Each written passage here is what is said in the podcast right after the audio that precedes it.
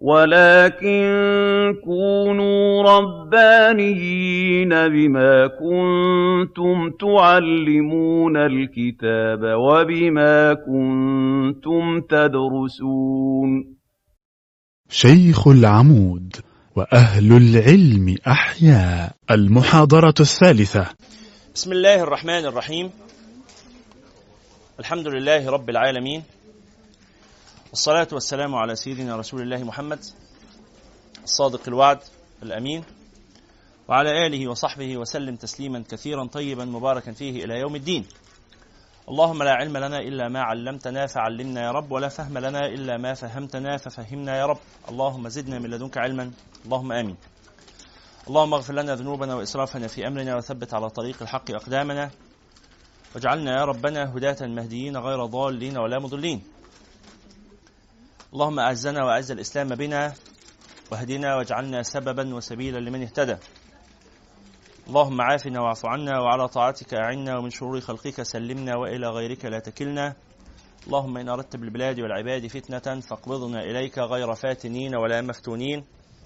برحمتك يا أرحم الراحمين. اللهم آمين. ثم أما بعد هذا هو اللقاء الثالث في مجالسنا الحديثية. أسأل الله تعالى أن يعلمنا في هذا اللقاء ما ينفعنا وأن ينفعنا بما علمنا وأن يزيدنا وإياكم من كرمه علما. اللهم آمين. كنا في اللقاءين السابقين على موعد مع حديث سيدتنا عائشة المعروف بحديث أم زرع. وحفظنا حفظنا قول العشر نساء الأول وشيئا من كلام أم زرع فنبدأ بتسميع هذا. قالت سيدة عن عائشة تفضلوا. يلا بسم الله نكمل. نعم قالت ها خرج أبو زرع والأوطاب تمخض يعني خرج في وقت الربيع وكانت الضروع قد حلب لبنها وكان لبنا كثيرا ففاض عن حاجات الناس حتى أنهم شربوا منه ما شربوا وتبقت بقية في البيت تمخض يعني تهز وترج لكي يفصل آه، آه، آه، الزبد فيها عن الإيه؟ عن اللبن بيعملوا الزبدة يعني كانوا يصنعون الإيه؟ الزبد عارفين أنتوا خض اللبن يضعونه في قربة تصنع من جلود الماعز. يؤخذ جلد الماعز فيقلب جلد الماعز بيكون طري. يدبغ يزال من عليه الشعر ويزال الحاجات دي كلها ويقلب.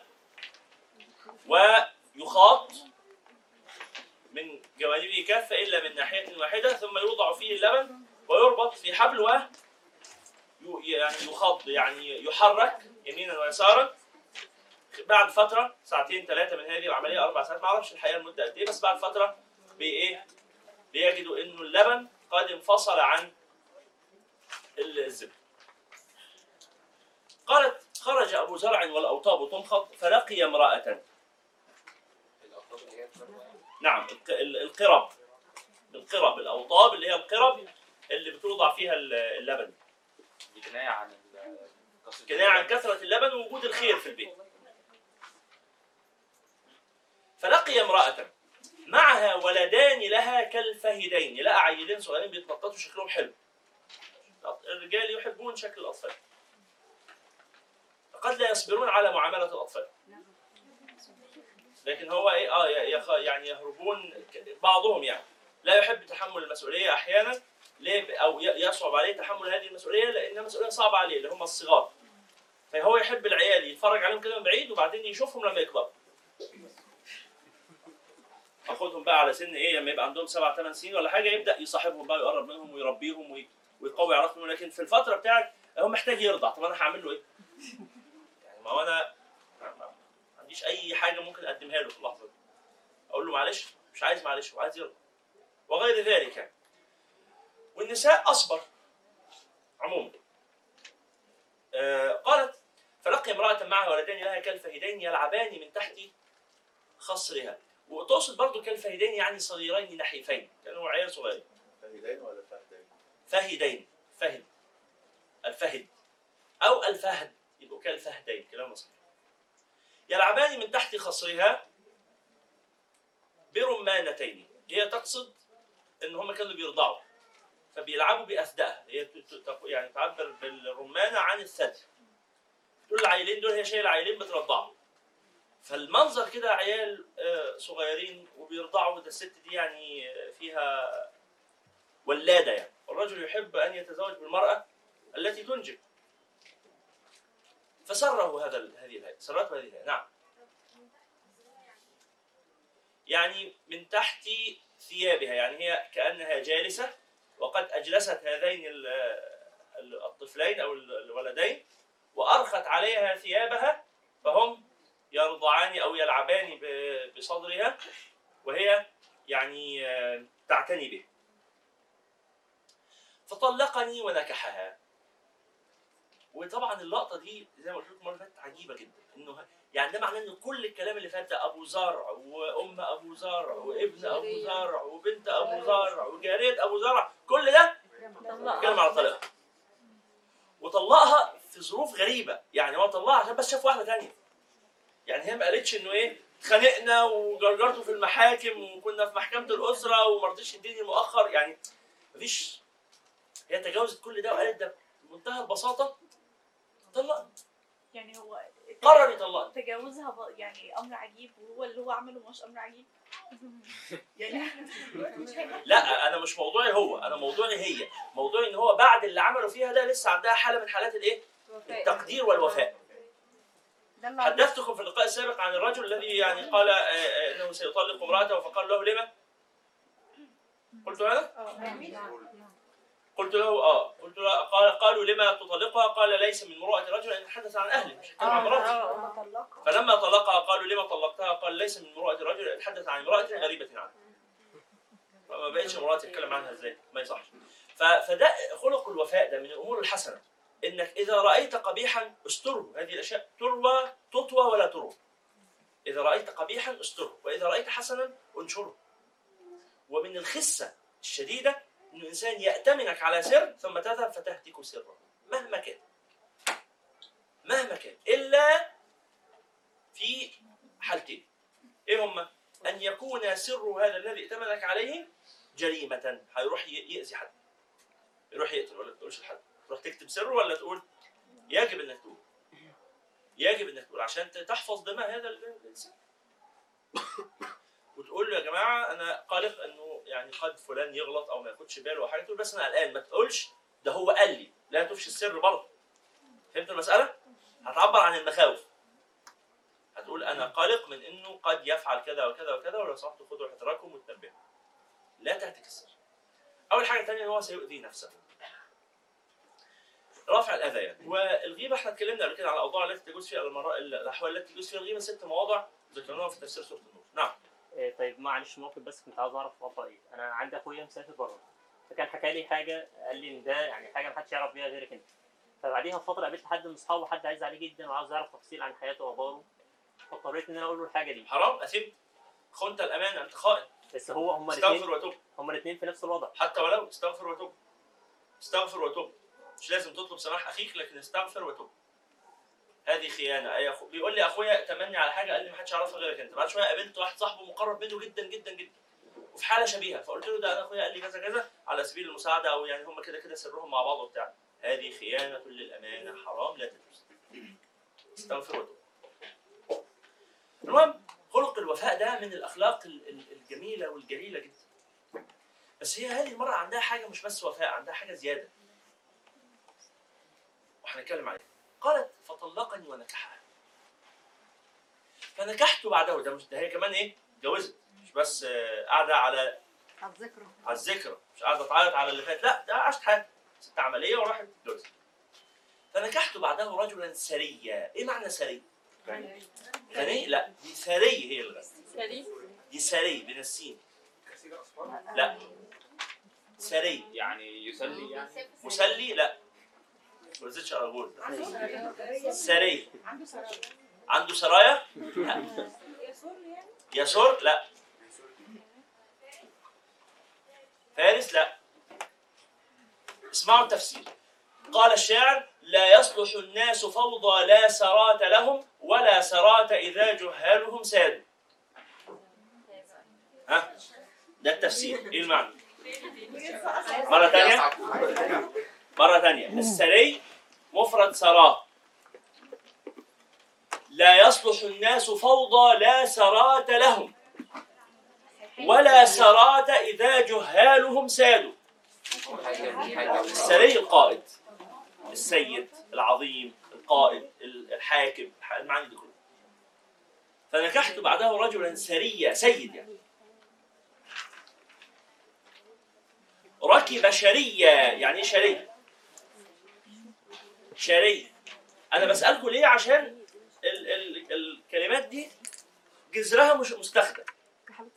يمكن الكلمات مش مستخدمة لكن جذرها أنت فاهمين الفرق؟ فالجذر مستخدم. آه شري اللي هو الحصان المسرع في الركض يقول لك استشرى. مش تسمعوا كده؟ مش بيقول لك الحصان استشرى في الجري؟ الكلمة دي بتتقال. اشتد جري واستفحل في الجري. استشرى. أو يقول استشرت النار في الهشيم. يعني أسرعت الايه الانتشار. فشرية يعني ركب حصانا سريعا. يقول ده سيد وحصانه سريع فمعناها هو من أفضل الأحصنة يعني. وأخذ خطية أو خطية. الخطي اللي هو الرمح. تقول ده فارس ومقاتل بيركب يمسك الرمح في إيده. شكله جميل كده. وأخذ خطية. وأراح علي نعما ثريا. نعم. يعني إيه نعم؟ مش نعم. نعم. اللي هي الأنعام. النعم اللي هي الأنعام. النعم إيه هي؟ أو الأنعام إيه هي بقى؟ الإبل والبقر والغنم. الإبل والبقر والغنم. واراح يعني إيه اراح سيأتي. سيأتي توضيحها حالا. وأراح علي نعما ثريا. يعني أعطاني مش, مش أعطاني بالظبط. كلمة ثانية هنوضحها. نعما ثريا ثريا يعني سمينة ممتلئة. والرجل الثري إحنا بنقول ثري ليه؟ لأنه ممتلئ مكتنز بالمال. جمع الكنوز. النبي صلى الله عليه وسلم قال من أحيل على ملء فليحتل. ملء يعني ممتلئ. بعتها الشباب الأول. بس لو حد أخذ المرة اللي فاتت يعني ما إيه؟ كميه قليله الناس قدام ما معهمش. الورقه قدام إيه؟ شوف طيب. نكمل كنا عايزين نعرف اللي هم الست مواضع اللي بيجوز فيها قلناهم في. تفسير سورة النور. تراجعوا تسجيلهم في شيخ العمود دوت أورج. موقع شيخ العمود دوت في ربع المهلكات الضرب وشرحناه في ربع المهلكات من كتاب إحياء علوم الدين. ست مواضع التي تجوز فيها الغيبه قال نسمع رسول قالت وأراح علي نعما ثريا وأعطاني من كل رائحة زوجا يعني إيه رائحة؟ العطور يعني؟ أيوة رائحة شوفوا بقى الإبل أو ال ال ال ال النعم تروح وتغدو أو تغدو وتروح إيه هو الغدو؟ الغدو هو السير في أول النهار والرواح هو السير في آخره في آخر النهار. قال رسول الله صلى الله عليه وعلى آله وسلم لو أنكم توكلون على الله حق توكله ها لرزقكم كما يرزق الطير تغدو خماصا وتروح بطانا تغدو يعني تخرج في أول النهار خماصا بطونها خاوية. وتروح يعني ترجع في آخر النهار بطانا يعني بطونها ممتلئة. بطونها ممتلئة. يبقى الرواح من غدا إلى المسجد أو راح من تحرك إلى المسجد في أول النهار أو راح عاد منه الغدو الذهاب والرواح الإيه؟ المجيء. لذلك يقول أنا مروح. ها؟ كل الناس يغدو يعني يخرج للحركة والعمل. فالغدو البداية الحركة للإيه؟ فالإبل دي تخرج للمرعى فتغدو تغدو إلى المراعي. أو الفلاحين يقولوا تسرح. تسرح الغيط يعني تروح ترعى. ثم إيه؟ في النهاية ت- تروح. تروح يعني. تروح. اللي هي بالعامية المصرية. فتروح. قالت وأراح يبقى فهمتوا معنى أراح؟ إيه معنى أراح؟ أنه جعل الإبل أو النعم إذا خرجت غدت للرعي راحت عليه يخليها ترجع عليا يعني ضمها إلى أملاكي وهي راجعة كده قال إيه ده؟ خدوا دول دخلوهم لها فهمتوا المعنى؟ أعطاني من الإبل العائدة من المراعي أعطاني من كل رائحة أي إبل راجعة أي غنم راجعة أي حاجة راجعة يقول إيه؟ طلعوا منها اتنين لفلانة كل لما يجي له أي شغلانة أي فلوس أي هدية أي حاجة يقوم إيه؟ ادوا لفلانة طلعوا لفلانة عمال يديله وأعطاني من كل رائحة زوجة ذكر وأنثى الرائحة اللي هي ال- النعم أو ال- ال- إيه؟ الدواب عندما تعود في آخر النهار عندما ترجع إلى الحظيرة أو ال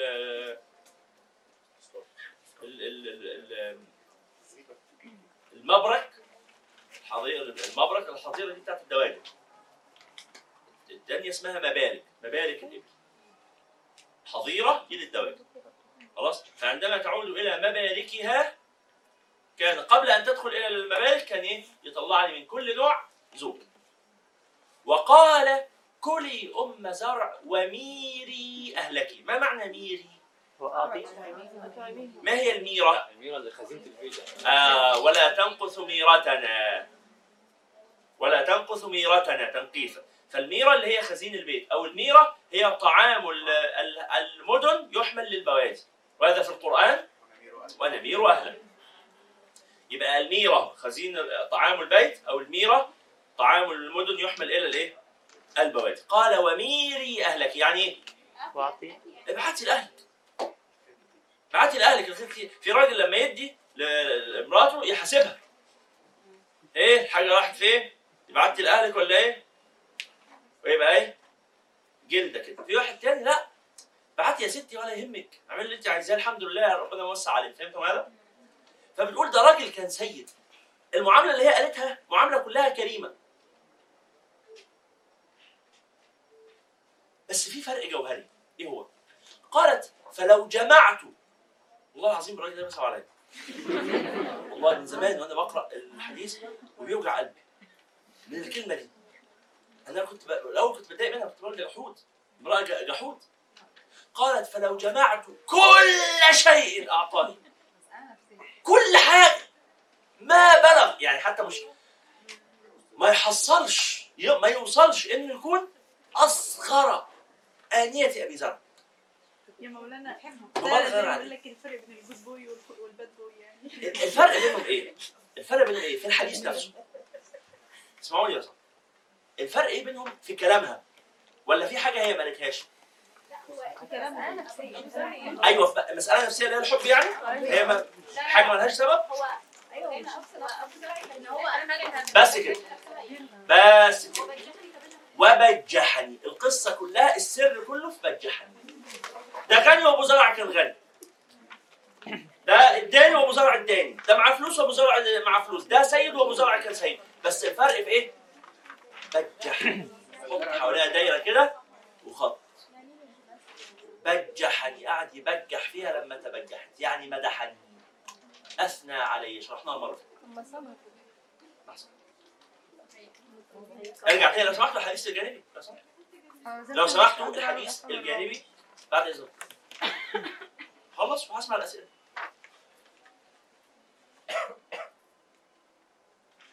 زوجي ابو زر زوجي اللي هكلمكم عنه مش زوجي الحالي. أنا متجوز على واحدة تاني دلوقتي. بس زوجي اللي هكلمكم عنه أبو زر وما أبو زر أناس من حلي أذني اداني وملأ من شحم عضدي أكلني. عادي ما هو ده برضه اداني واكلني بس إيه؟ وبجح فبجحت. كيف أن المرأة لا تنسى الإيه؟ النعمة. لا تنسى المديح. لا تنسى النعمة النفسية. وقد تنسى النعمة المادية. تنسى الفلوس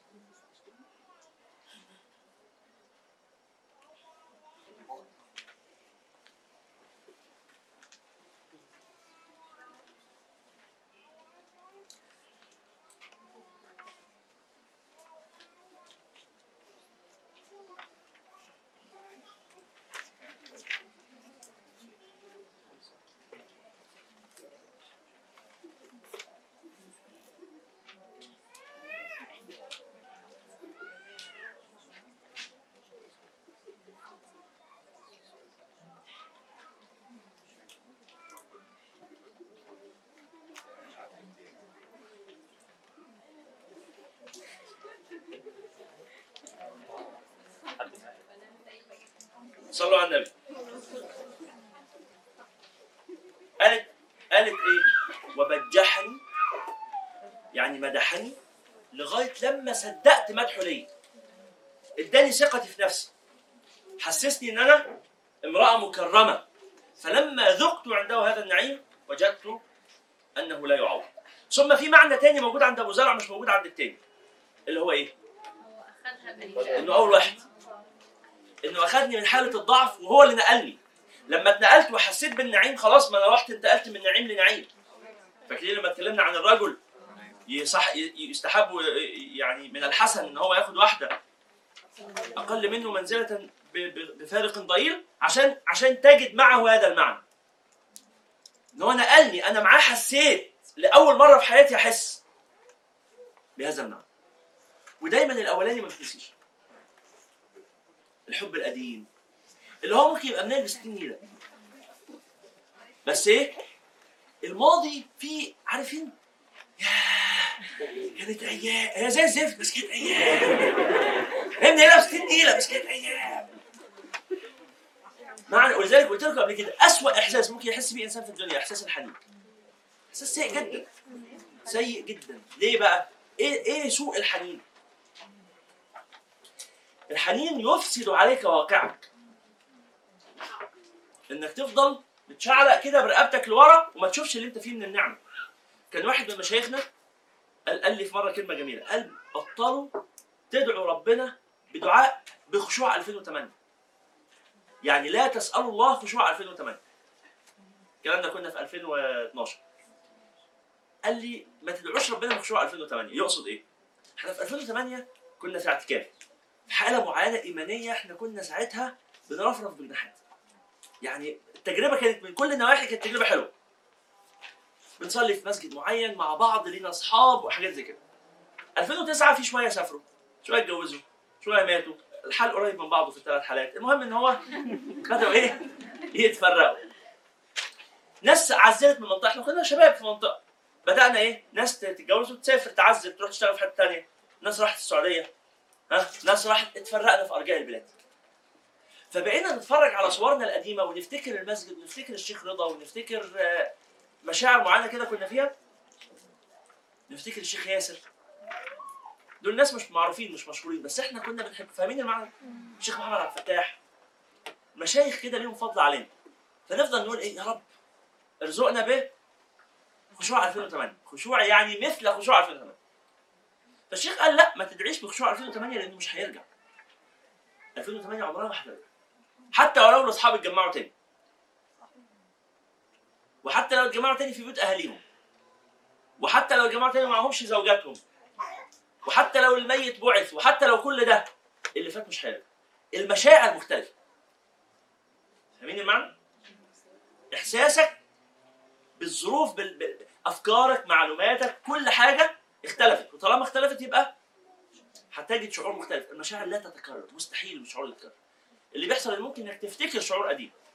انك يجي لك شعور شبه الشعور القديم. لكن شعور يتكرر المشاعر نادرة. المشاعر بصمة. كل شعور في مرة بصمة. مش ممكن يتكرر تاني طول حياتك.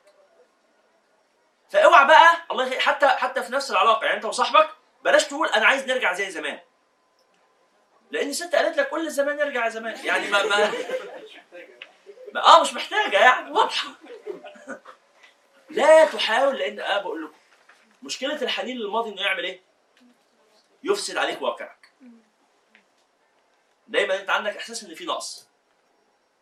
ولذلك الشاعر يقول ما مضى فات والمؤمل غيب ولك الساعة التي أنت فيها. تركزش انسى اللي راح ما تركزش في اللي جاي. طب أنا كده بقى إنسان يعني ما بيتعلمش من تجاربه وما بيتعلمش من اخطائه لا في فرق كبير بين الاستفادة من الماضي وبين العيش في الماضي. الحنين مش بيخليك تستفيد الحنين بيخليك تتحسن. تعيش في اللي فات. تفضل عايش في خيال في وهم. وعلى فكرة الماضي فعلا لم يكن بهذا الحسن اللي أنت بتتكلم عليه. هو دكتور أحمد خالد توفيق ليه مقال جميل آه، عن البقاء عن الأطلال. هو فعلا إحنا بنبقى ضعيف لنا في المجلس. إن شاء الله. فالمهم في آه، بيت شعر بيعبر عن المعنى ده. معنى إن الأولاني ما بيتنسيش. إن كان إن كانت العلاقة انتهت بإيه؟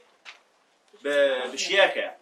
لو الموضوع انتهى وإحنا غصب عننا إنه مات لإنه سافر لإنه آه، آه، يعني سابني واتجوز حد تاني يعني أي سبب من الأسباب اللي إيه اللي فيها شياكة دي. ما يكونش انتهى بخناقه طالما الموضوع ما انتهاش بخناقه النفوس السوية تفضل إيه؟ فاكرة الجميل فاكرة الجميل حتى ولو حصل لذلك آه، آه، مثلا المرأة س- خطيبها ولا جوزها سبق له إن هو خطب قبل كده ولا اتجوز قبل كده ولا بتاع وهي تقول أنا هنسيه كل اللي فات. مش تعرف؟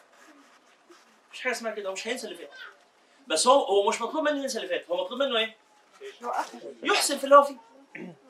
يحسن في اللي هو فيه. خلاص؟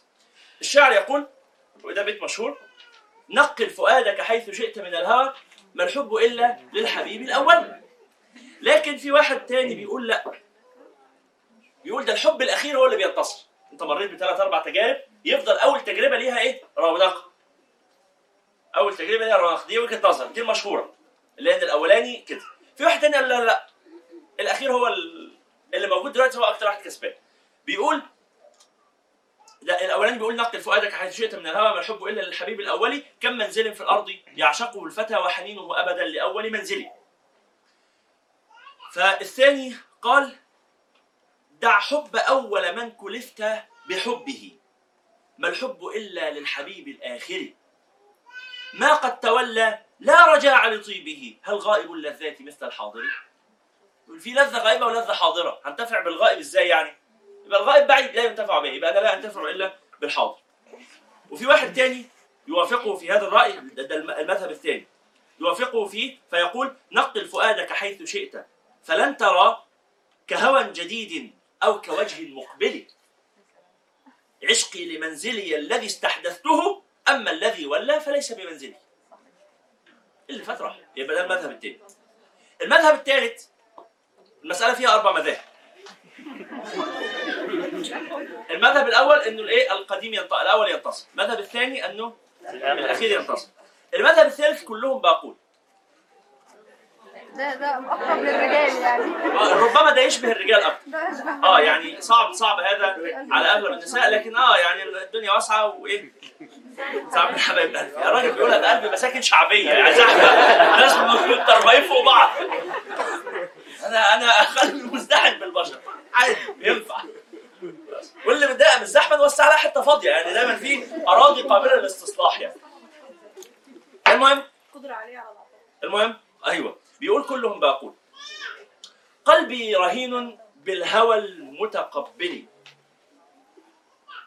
فالويل لي في الحب إن لم اعدل أنا مبتلى ببليتين من الهوى شوقي إلى الثاني وذكر الأول.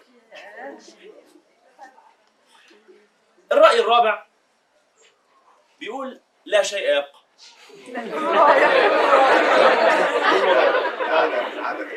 يقول الحب للمحبوب الحب للمحبوب ساعة حبه.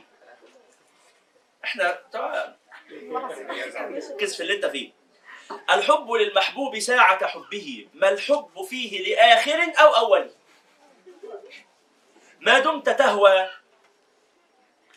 حبيبا فالفؤاد ده, ده واحد تاني بقى.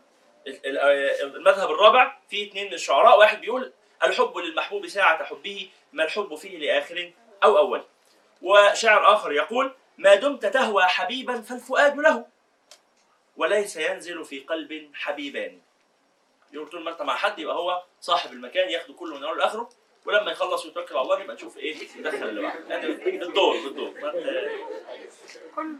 أيوه كشف ولا استشارة؟ يعني على حسب أنت جاي تعمل إيه.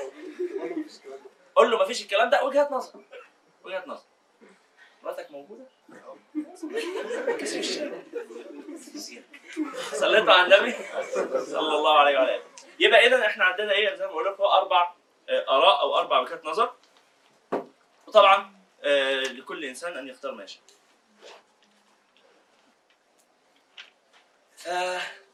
مرة تانية تعاطفنا يعني مع هذا ال- ال- المسكين. بس هو هو مسكين لحظة هو مسكين بس برضه هو اللي عمل في نفسه كده أنا بقول لكم زمان كان بيصعب عليا بس بعد شوية أدركت إن هو اللي عنده مشكلة. إيه مشكلته؟ إن هو يظن الثاني هذا يظن أن توسعته بالمال على المرأة ي- يكفيها ويعوضها. أنت عايزة إيه؟ ما أنت كل حاجة عايزاها عندك أهو ثلاجه مليانة. هي مش عايزة الثلاجه المليانة هي عايزة تسمع كلمتين حلوين. مش ممكن يكون أصلا مشكله مش ممكن يكون أصلا ما عندوش مشكلة وتبقى هي ال- اللي يعني مش عايزة منه هذا الكلام والله وارد بس إحنا بنتكلم في ضوء ما حكته عنه. وارد في نفور نفسي ملوش سبب اللي هو بس هي جابت التفاصيل وهي بتشرح في كله فلو برضه وارد برضه وارد إحنا سبحان الله يعني لا ننسى حديث عجيب جدا حديث مغيث وبريره سيدنا مغيث أحد الصحابة كان متزوج بامرأة وبعدين غضب منها السيدة بريرة غضب منها وبعدين طلقها. أول ما طلقها زعل جدا. كان يحبها حبا عظيما. هو طلقها من شدة الحب أصلا. هي زعلته في حاجة فانفعل كده فطلقها انتهت عدتها وبعدين هو عايز يراجعها. فراح عشان يراجعها قالت لا خلاص. اللي إيه باعنا فسدنا يعني أما وقد يعني طلقتني فلا عودة لي إليك. لا عودة لي إليك. حاول معاها مرة اثنين ثلاثة ما رضيتش. فراح للنبي صلى الله عليه وسلم. حاول يوسط رسول الله. فرسول الله صلى الله عليه وسلم قرر يتوسط. فطلبها. قال يعني أما تشائين أن تراجعي آه، مغيثا؟ قالت يا رسول الله أأمر؟ أأمر؟ يعني ما ما فيش خروج. أنا خلاص أمر يبقى إيه؟ سمعنا وطاعه امتثل للأمر. أهلا وسهلا.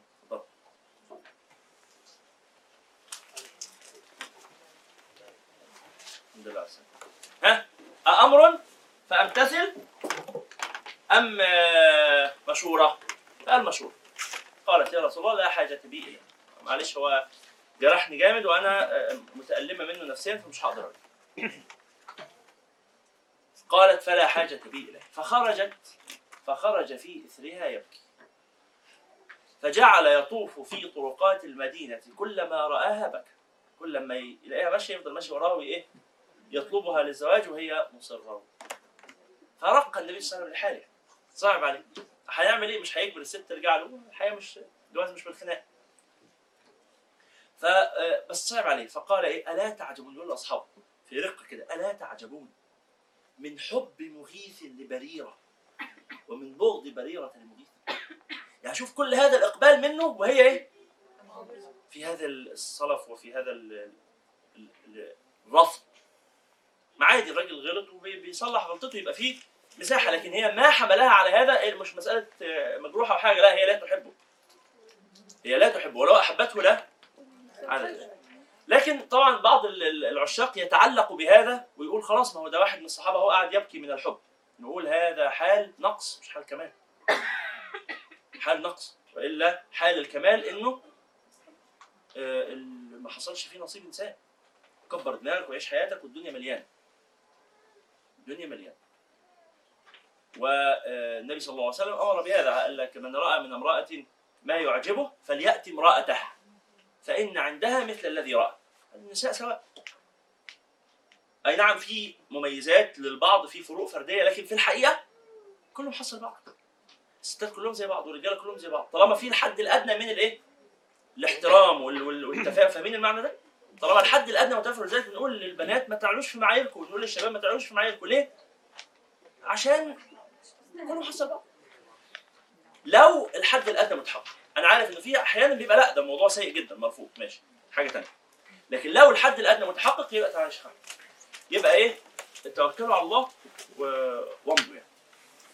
المهم نرجع تاني مع هذه ال- مع هذا المسكين. قال فلو جمعت كل شيء أعطانيه ما بلغه أصغر آنية أبي زرع. قالت عائشة شوف النبي صلى الله عليه وسلم قعد يسمع كل هذا الكلام زي ما قلت لكم في المرة الأولانية. المرأة تحتاج تسمع قليلا وتسمع كثيرا. معنى المشاركة. فهمتم هذا؟ النبي صلى الله عليه وسلم يؤنسها بأن ويؤانسها بأن يستمع إلى كلامها الطويل هذا ثم يعقب عليه باختيار أحسنه ويتجاوز القبيح. النبي صلى الله عليه وسلم ما كان ينكر شيئا لا يحبه خلاص يتجاوزه.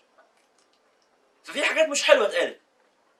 فتجاوزها كلها. وركز على أحسن واحد فيهم وقال كنت لك كأبي زرع لأم زرع.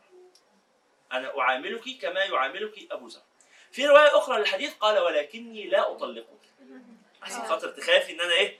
أبقى زي أبو زرع في كل حاجة. كنت لك كأبي زرع لأم زرع وفي رواية ولكني لا أطلقك. في آه، فلسفة كده في الإدارة ال- حاجة اسمها الإدارة بالتركيز على نقاط القوة وحاجة تانية اسمها الإدارة والتركيز على نقاط الضعف. التركيز على نقاط الضعف اللي هي الرغبة في التحسين. أنا أشوف إيه مشاكلي وأحسنها عشان أعالج القصور. ودي طريقة مش كويسة. الطريقة الأحسن منها في الإدارة هي الإدارة بالتركيز على نقاط القوة مع التغافل عن نقاط الضعف. يعني تبقى عارف إنك عندك عيوب ما تحاولش تصلحها. وتشتغل على الميزة التنافسية على نقاط القوة. العربيات اللي بتنزل سنويا كل عربية فيها عيب. واحيانا بتبقى عيوب مشهورة. الشركة بتقول أنا لو هصرف أبحاث وتطوير يعني معدات وحاجات زي كده على إصلاح العيب ده هيكلفني كتير جدا ومش هستفيد منه كتير. لكن أشتغل أكتر على توفير الكماليات والإضافات وبتاع ده هيكسبني أكتر. فاهمين المعنى؟ في حاجة تصرف فيها شوية وتكسب كتير جدا. حاجة تانية هتصرف فيها كتير جدا وتكسب قليل. حاجة بسيطة. الناس قبل العربية بعيب هي هو عيب مش مؤثر طالما إن هو مش حاجة خطيرة يعني متعلقة بال بالأمان أو كده. خلاص يغتفر بس أشتغل أكتر على ما يميزني إيه الميزة اللي عندي آه، فهو هنا يعني كأن يعني قريب من هذا النبي صلى الله عليه وعلى آله وسلم قال نغض الطرف تماما عن كل ما يسوء ونركز على الإيه؟ على الحسن ال- ال- المطلوب المقبول فقال كنت لك كأبي زرع لأم زرع وفي رواية ولكني لا أطلق. استاذنك نفتح الشباك شوية. الحمد لله كده خلصنا حديث أم زرع. نبدأ بقى في الأربعين النووية. لكن لكن مرة اخيره سمع حديث أم زرع. إحنا بالمناسبة عايز أقول لكم على المجا- المجالس بعد كده هيكون معدل الشرح فيها أقل. إن شاء الله. هيكون معدل الشرح أقل. وهنلتفت أكثر إلى ال... ولا الحفظ. هنلتفت أكثر إلى القراءة. نريد أن نعرض الآذان إلى الكثير من سماع حديث النبي صلى الله عليه صلوا على النبي يا جماعة. صلى الله عليه وسلم. اجلس الحديث كل ما يذكر فيه اسم النبي نصلي عليه صلى الله عليه وعلى آله وصحبه وسلم. فان شاء الله يعني آه، نلتفت أكثر للمزيد من قراءة الحديث. وعليكم أن تسرعوا في الحفظ. عليكم أن تسرعوا في الحفظ بقدر الإمكان. في حد بدأ يسمع التسميع الفردي؟ مين سمع التسميع الفردي خلال الأسبوع ده؟ مين بدأ التسميع الفردي؟ شخص واحد. طيب اتفقوا بقى.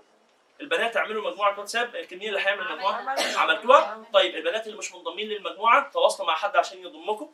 خلاص كل البنات مع بعض في مجموعة واحدة والشباب برضو تنضموا مع بعض في مجموعة واحدة. مين كان الشباب اللي مين الشباب اللي هيعملها أحمد تعملها؟ طيب هدي لك أرقام الشباب وتعمل مجموعة الشباب وتضيفني فيها. والبنات ما تضيفونيش لو سمحت في المجموعة. بوجه الله. أنتوا يعني ربنا يبارك لكم. ركزوا مع بعض أحسن. وابدأوا التسميع الفردي لو سمحتم. مرة أخيرة بقى نسمع الحديث. عن عائشة. عن عائشة أم المؤمنين رضي الله عنها قالت. بسم الله الرحمن الرحيم.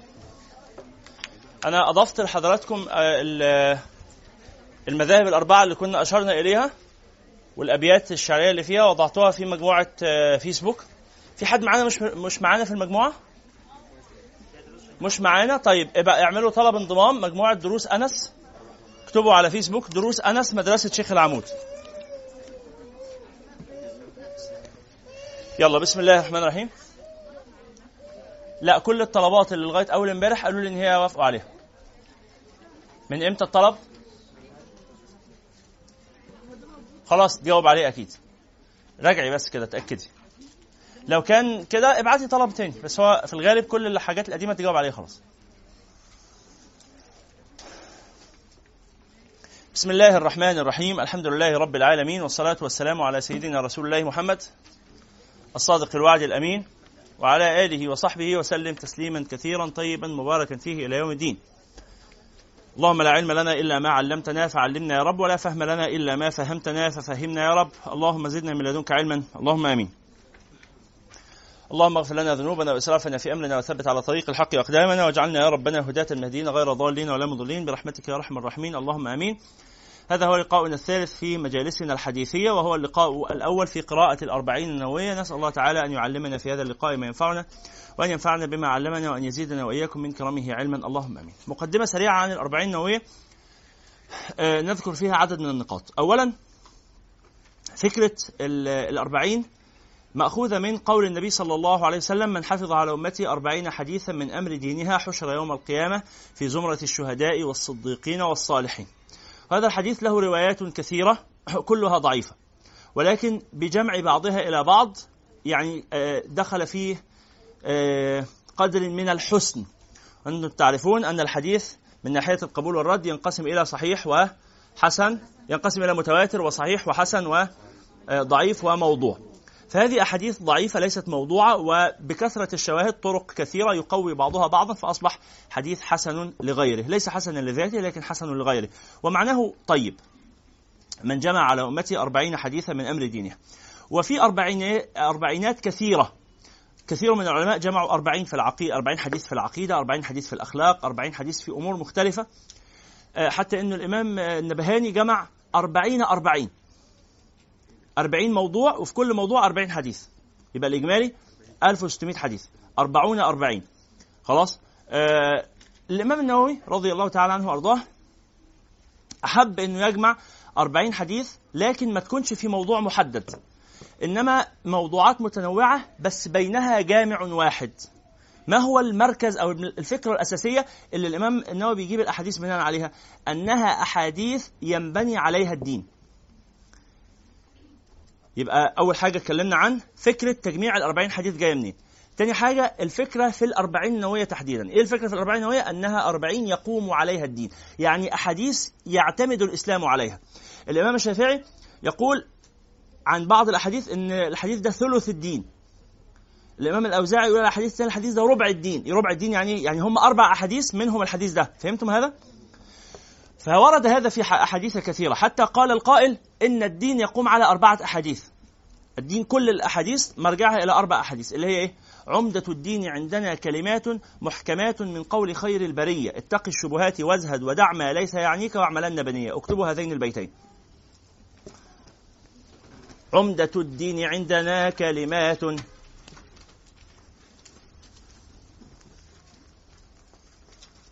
عمدة الدين عندنا كلمات. مرة تانية عمدة الدين عندنا كلمات. محكمات من قول خير البرية. كلام محكم كلام دقيق كلام فصل. النبي صلى الله عليه وسلم يقول أوتيت جوامع الكلم. هنقول ده كمان شوية. عمدة الدين عندنا كلمات محكمات من قول خير البرية. اتق الشبهات وازهد ودع ما اتق الشبهات. وازهد. ما اسم هذا الفتى؟ ما اسم هذا الغلام؟ مصطفى أصلا مش شايفه. من ظهره. أهلا يا مصطفى. مصطفى من الفقهاء المحدثين. جمع بين الفقه والحديث. يحضر درس الفقه ودرس الحديث. بانتظام ما شاء الله. هو من أكثر المشاركين. الناس كلها قاعدة ساكته إلا هو. بيشارك ويتفاعل. فربنا يبارك فيه. نعم. عمدة الدين عندنا كلمات محكمات من قول خير البرية. اتق الشبهات وازهد ودع ما اتق الشبهات وازهد ودع ما ده الشطر. دع ما دع. دع. اترك. ما. البيت الشطر الأخير ليس يعنيك. واعملن بنية. ليس يعنيك. واعملن بنية. يلا بينا. نقول مع بعض. عمدة الدين.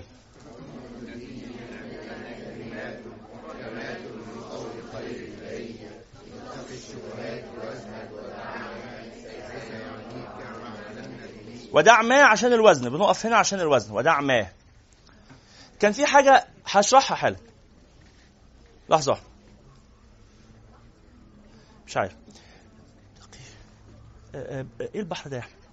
من أي بحر هذا؟ عمدة الدين يعني مستفعل فاعل فيبقى إيه؟ مش عارف. طيب. آه في بس حاجة نسيتها. إحنا كنا طالبين واجب في في الحديث. اللي هو كتابة فقرة أو خبر أو قصة أو حاجة وتضمين الكلمات الغريبة فيها. من فعل هذا؟ من فعل هذا؟ بغض النظر جابه ولا ما جابوش. من فعل هذا؟ واحد اثنين ثلاثة ثلاثة من مية. ثلاثة من مية. لا واحد وستين دول اللي شاركوا. يعني إحنا معنا 80 مثلا بس إن الله وإنا إليه راجعون. اللهم أخلف علينا خيرا. طيب. الله المستعان. يلا نك... نكمل. نقول كمان مرة كده عمدة الدين. عمدة الدين يعني. كمان مرة عمدة الدين.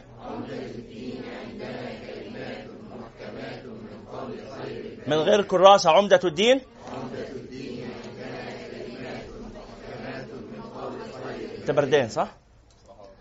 إحنا جوا حرانين خلاص مش مشكلة. لا لا خلاص. إسلام افتح من الناحيه دي يلا عمدة الدين. افتح افتح.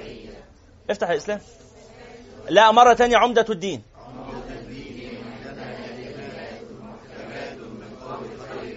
بدون كتاب عمدة الدين.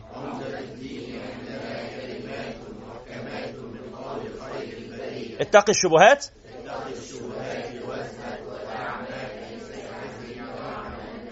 اتقي الشبهات.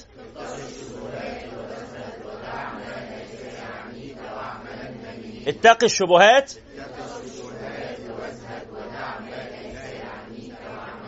من غير كراسة اتقي الشبهات.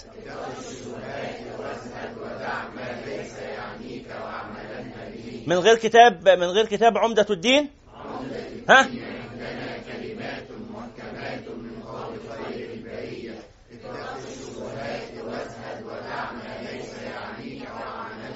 جميل. اتقي الشبهات اللي هو حديث آه، قول النبي صلى الله عليه وسلم حديث النعمان بن بشير الحلال بين والحرام بين وبينهما امور مشتبهات فمن اتقى الشبهات فقد استبرأ لدينه وعرضه ومن وقع في الشبهات فقد وقع في الحرام كالراعي يرى حول الحمى يوشك ان يرتع فيه إلى آخر الحديث. في الأربعين النووي. اتقي الشبهات وازهد. ازهد لو حفظته عن رسول الله صلى الله عليه وسلم قوله ازهد في الدنيا يحبك الله وازهد فيما عند الناس يحبك الناس. اتقي الشبهات وازهد. ودع ما ليس يعنيك اللي هو قول النبي صلى الله عليه وسلم من حسن اسلام المرء تركه ما لا يعنيه. لا. ما ليس يعنيك. ما ليس يعنيك. آه، دع ما, ير... ما لا يريبك ده اللي هو اتقي الشبهات نفس معنى اتقي الشبهات. لكن هنا دع ما ليس يعنيك يعني التفت آه، إلى شأنك وأقبل على شأنك. ودع ما ليس يعنيك وأعملن بنية إنما الأعمال بنيات حديث عمر. حديث سيدنا عمر بن الخطاب. فهذه الأحاديث عليها مدار الدين. فالإمام النووي جمع 40 حديث عليها مدار الدين. ال 40 النووية دي كانت قبل الإمام النووي كانت عبارة عن 26 حديث كان جمعهم. الإمام النووي قال بدل ما أبدأ من الصفر في 26 حديث كان جمعهم الإمام ابن الصلاح أحد علماء الحديث. الإمام ابن الصلاح المح... الحافظ أبو عمرو بن آه، الصلاح جمع 26 حديث. فأضاف إليها الإمام النووي كام؟ 18 آه، أربعة- 16 16 أضاف إليها 16 16 و 26 كام؟ لا 16 42 حديث. فبقت ال 40 نوويه 42 حديث. ال 40 نوويه ليست 40 هي زود عليها اثنين قال دول حديث مهمه جدا. فأنا لازم ازودهم ف 42 حديث هو بيقول إن اللي يحفظهم ويفهمهم من كلام سيد الخلق صلى الله عليه وعلى آله وصحبه وسلم يبقى فهم فلسفة الدين باختصار كده. هو الإسلام بيتكلم في إيه؟ فهمتوا المعنى ده؟ الأحاديث كلها مجموعها هم ال 40 حديث دول.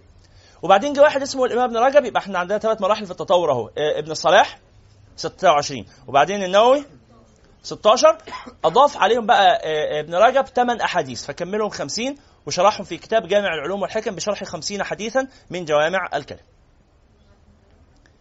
جامع العلوم والحكم ابن رجب الإمام ابن رجب الحنبلي. كتاب جامع العلوم والحكم وكتاب جميل وجيد. وإحنا قلنا إن الأربعين نووية فيها ليها ثلاث شروح ليها شروح كثيرة لكن إحنا بنرشح منهم ثلاثة. أبسطهم وأسهلهم شرح النووي شخصيا. والإمام النووي كان بيكتب الأحاديث دي بيتخيل كان بيفترض الإمام النووي بيفترض افتراض بيقول أنا حاسس إن الدنيا بتبوظ. الإمام النووي يا جماعة اتولد سنة كام؟ 636 الإمام النووي اتولد سنة 636 هجرية لا الجيل الثاني أو بداية الجيل الثاني خلاص؟ الإمام النووي اتولد 636 حر دخول التتار بغداد قيام آه، حروب التتر ودخول التتر بغداد دخل التتر بغداد سنة 656 656 656 يعني النووي كان عنده كام سنة ساعتها؟ هو معلش اتولد 631 أنا آسف. 631 يبقى كان عنده 25 سنة. وكان في دمشق. ورأى عاصمة الخلافة تذبح. والخليفة يذبح. ولقى الدنيا الإسلام بينهار. كرم ربنا إن الحمد لله الإسلام يعني ما سقط إلا أفاق. فبعدها بسنتين كانت عين جالوت. وانهزام التتر سنة 658 الت- ك- التتر يا جماعة كان ال- ال- المسلمين قالوا عليهم دول ياجوج وماجوج قالوا خلاص ده يوم القيامة ودول ما ينفعش نحاربهم ودول بينتصروا دايما وكان يعني مستوى توحش غير عادي. قتلوا في بغداد في يوم واحد ألف ألف مليون. مليون إنسان. في مدينة كان كل تعداد السكان فيها 3 مليون ونص. يعني قتلوا تلت البشر. يعني أنت متخيل كأنه دخل مصر فقتل آه، والعياذ بالله يعني 33 مليون. لدرجة إن الجثث في بغداد كانت فوق بعضها البعض لا تجد من يدفنها. الجثث تعفنت. والناس مش قادرة تخرج من بيتها عشان تدفن الجثث. خلاص بالريحة انتشرت الأوبئة. ده دول اللي ماتوا في يوم واحد. ومات بعد ذلك نصف مليون بال- بالأوبئة. انتشار ال- ال- الجيف دي والروائح ال- البني آدمين. فشيء يعني مجزرة بكل المعاني. فالأمام النووي رأى هذا كله ووقع في نفسه أنه إن خرج للقتال أو للجهاد في سبيل الله هيبقى اللي ماتوا بدل ما هم مليون هيبقوا مليون واحد. يعني مسألة مش محتاجة مبادرات فردية وهو ليس من أهل القتال وهو من أهل العلم. فانكب على العلم وجعل جهاده في العلم. قال أنا هعتبر نفسي من اللي ماتوا. فترك الدنيا بالكلية وانشغل يعني بال- على العلم تماما لدرجة أنه في اليوم الواحد كان يدرس ثمانية دروس. ويدرس ثمانية دروس فله في كل يوم ستة عشر درسا. وكان دائما ما يصلي الفجر بوضوء العشاء ما كان ينام. وخلال عشرين سنة من حياته ما مس جنبه السرير. أبدا. إنما كان نومه إغفاءة على الكتاب. يعني يقعد بالليل يقرأ يذاكر. وبعدين؟ عارفين فاهمين الحالة دي؟ اللي هو إيه؟ يغفو ويفوق فيكمل. يغفو ويفوق ويكمل. وهو قاعد. ما مس جنبه السرير هي الإغفاء دي كده لغاية الإيه؟ الفجر. وبعد الفجر يبدأ دروس. من الفجر إلى المغرب دروس.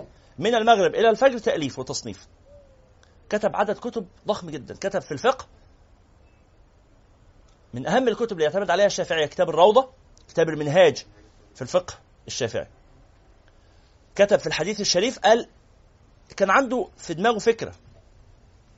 والفكرة دي أوحى لي بها الجويني. الجويني متوفى 478 قبله ب 200 سنة تقريبا.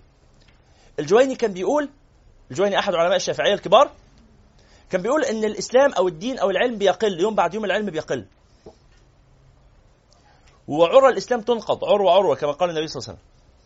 وإن إحنا هنوصل لمرحلة يحصل فيها الناس مش عارفة حاجة في أمر الدين. قال هنوصل لمرحلة إن الناس لا تقول لا إله إلا الله. ومسلمين. بيقول أنا مسلم نقول له يعني إيه لا إله إلا الله؟ يقول مش عارف.